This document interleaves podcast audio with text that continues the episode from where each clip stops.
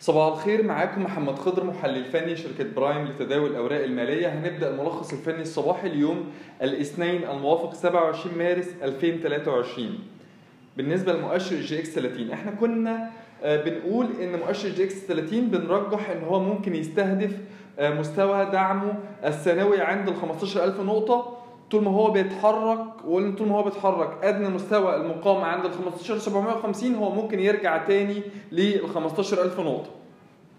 أو الاختبار مستوى ال 15000 نقطة. جلسة امبارح مؤشر EGX 30 كسر حاجز ال 15750 وبكده في حاجتين حصلوا. أول حاجة المستهدف السلبي اللي إحنا كنا بنتكلم عنه اللي هو وصولا ل 15000 نقطة أو اختبار مستوى ال 15000 نقطة ده كده اتلغى. تاني حاجة الاتجاه نفسه قصير الأجل اتغير من الاتجاه الهابط للاتجاه الصاعد. ممكن نشوف المؤشر يستهدف مستوى مستويات المقاومة التالية ليه عند 16500 إلى آه، يليها 17000 المكونات اللي هنركز عليها النهارده أول حاجة هنبتدي بيها هي المجموعة الماليه هرمس أو هرميز. آه، المجموعة الماليه هرميز نفذت أحجام تداول امبارح مرتفعة جدا. متوسط أحجام تداول ليه بنقول إن هي مرتفعة؟ لأن متوسط أحجام التداول ثلاث شهور 5 مليون سهم هي تقريبا تجاوزت ضعف متوسط أحجام تداول ثلاث شهور آه، عندها آه، مستوى المقاومة عند 18 جنيه. حطيناها في تقريرنا الفني اليومي تيك توك مع توصية بالشراء حوالين ال 16 جنيه 90 قرش. مستهدف زي ما قلنا ال 18 جنيه. وقف الخسارة هيكون عند ال 16 جنيه 40 قرش. تاني مكون هو آه، مصرف أبو ظبي. مصرف أبو ظبي.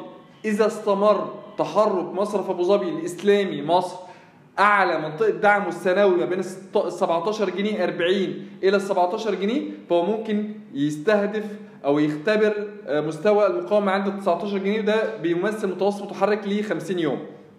حطيناه برضو في تقريرنا الفني اليومي تيك توك مع توصية بالشراء آه، حوالين ال 17 وال 50 17 80 المستهدف يكون 19 واقف الخسارة هيكون عند مستوى الدعم السنوي عند 17 جنيه بالنسبة لمؤشر EGX 70 مؤشر EGX 70 فضل. بيتداول أو بيتحرك خلال تعاملات جلسة الأمس داخل منطقة مقاومة مهمة ما بين ال 2800 ل 2850 لو كسر ال 2850 وبكده هو هيغير اتجاهه إلى الاتجاه الصاعد بالإضافة إلى كده فإن تحركه أو تحرك المؤشر داخل منطقة المقاومة دي ده بيقلل من فرص استمرار الاتجاه الهابط الحالي على المدى القصير شكرا